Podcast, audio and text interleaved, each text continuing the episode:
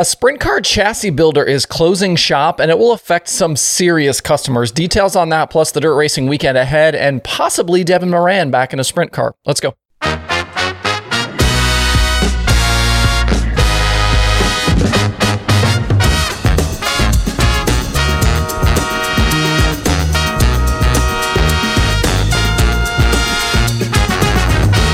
It's Friday, March 31st. I'm Justin Fiedler. This is Dirt Tracker Daily.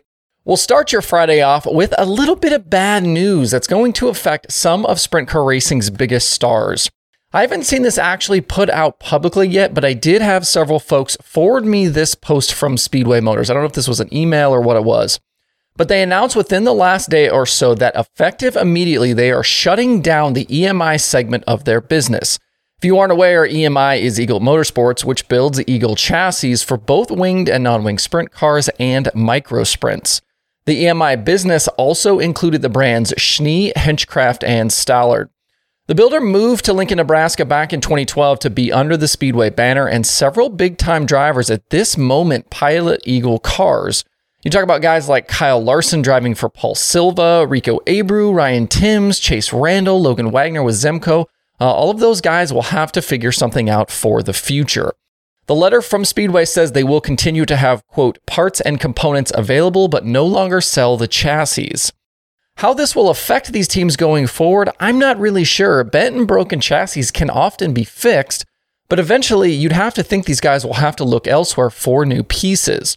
Much of sprint car racing is an arms race with teams buying new parts and pieces all the time in search of better and lighter and faster. It'll be interesting to see how any sort of transition might affect these drivers and their performances. Uh, you know, guys get attached to certain cars, and uh, you know maybe this could have effect on how they do going forward. And we'll have to see if any of these teams try and make changes soon, or do they try and hold on to their Eagles for as long as possible. We'll see. We talked not all that long ago about how uh, you know nobody really talks about sprint car chassis in the sport. It's like not really a thing. But a lot of drivers and teams have been pretty damn loyal to certain builders over the years, and I'm thinking obviously here about Silva and Eagle, or you think about Donny Schatz with J and J, or Maxim and Kinser. Definitely something to watch uh, for as sprint car racing kind of continues to ramp up for 2023 and we get into the summertime.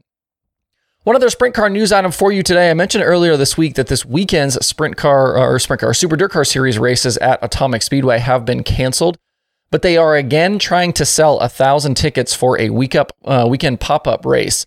If they are able to get across that number and have the show, late model racer Devin Moran will make his 410 sprint car debut. He tweeted about it last night, and it appears as though he'll jump in the seat of John Shubrick's A79 machine. Moran had previously tested this car, but this would be his first attempt at an actual race. Lots of people on social media wondering if this might be a prep situation for Moran to get some seat time in advance of the million at Eldora later this year. If you want to grab some of those pre sale tickets for Atomic, you can find links on their social media accounts. Before we move on, last call for shirt and hat orders with a free decal this week. If you order a Dirt Tracker shirt or hat by the weekend, I'll throw a free logo decal in with your shipment. I normally sell those decals for five bucks. Order anytime, free shipping in the US at shop.dirttracker.com. Looking ahead to the weekend, we're keeping an eye on some weather situations, but we should get some racing around the country and in down under. Things look good to go for the World of Outlaws sprint cars at Devil's Bowl in Texas. Johnny Gibson tweeted last night he thinks we could see the biggest car count for this track in over 20 years. And just for some reference, this show a year ago drew 32, so clearly Johnny thinks we'll be well beyond that. Uh, tonight's race pays 10,000 to win. Saturday is 20,000 to win. And according to the series, Saturday's race will be the first of 18 shows this year that will pay 20,000 to win or more. David Gravel enters the weekend as the points leader over Carson Macedo, Brad Sweet, Logan Schuchart, and Buddy Kofoid. Brent Marks was the winner at Devil's Bowl in 2022, while Logan Schuchart had won three in a row before that. Certain drivers just seem to shine on half mile tracks, and this could be a decent chance for Gravel to extend his points lead. He handled business at Volusia, winning three of those five races, and he led the series in average finish on half mile tracks a year ago. But Brad Sweet and his KKR 49 are rolling right now. They've got three straight top two finishes, including the win last weekend at Magnolia. Macedo's top 10 streak is still alive as well, sitting right now at 14 races. On the non wing side of things, we were supposed to get the USAC National Sprint Cars at Lawrenceburg on Saturday, but as of this morning, that race has been postponed because of weather. They do plan on trying again next Saturday, April 8th, so non wing fans will have to wait just a little bit longer to see some racing. We'll also be keeping an eye on Central PA's weather over the next few days. Selinsgrove is already canceled for tonight, and Williams Grove, Lincoln, and Port Royal are all scheduled, but watching the skies. Lincoln and Port have uh, already raced this year, but the Grove still hasn't run a race this season. And if you're down under or a fan of racing down under, both Premier Speedway and Perth Motorplex, among others, are in action as well. So don't sleep on those shows. They can be watched on Clay Per View if you aren't down that way. On the late model side of things, no Lucas or Outlaws this weekend, but we do have other races like the Spring Nationals in Alabama and the MLRA at Wheatland. These MLRA shows will feel like a national tour race, though, as a lot of big names are going to be in action there, including Brandon Sheppard, Bobby Pierce, Ricky Thornton Jr., and Jonathan Davenport. Friday is 5,000 win, Saturday is 10,000 win. Both of those will be live on Flo if you are too far away to go. And the Spring National Show, we're going to draw, you know, those shows are going to draw a lot of your Southern favorites, guys like Ross Bailes, Carson Ferguson, Joseph Joyner is coming, Will Harrington.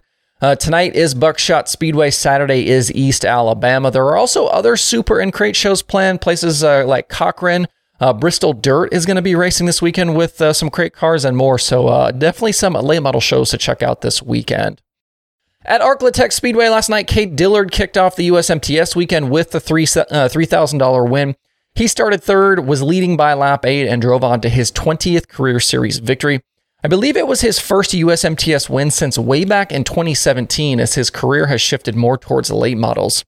Jim Chisholm and Derek Ramirez completed the podium. They had 59 cars last night. Uh, like I said, this, these USMTS fields remain really tough, and I think it's going to be really tough for the next two nights as well. Jason Hughes did take over the points lead last night from uh, Terry Phillips, who came home 16th after starting 24th.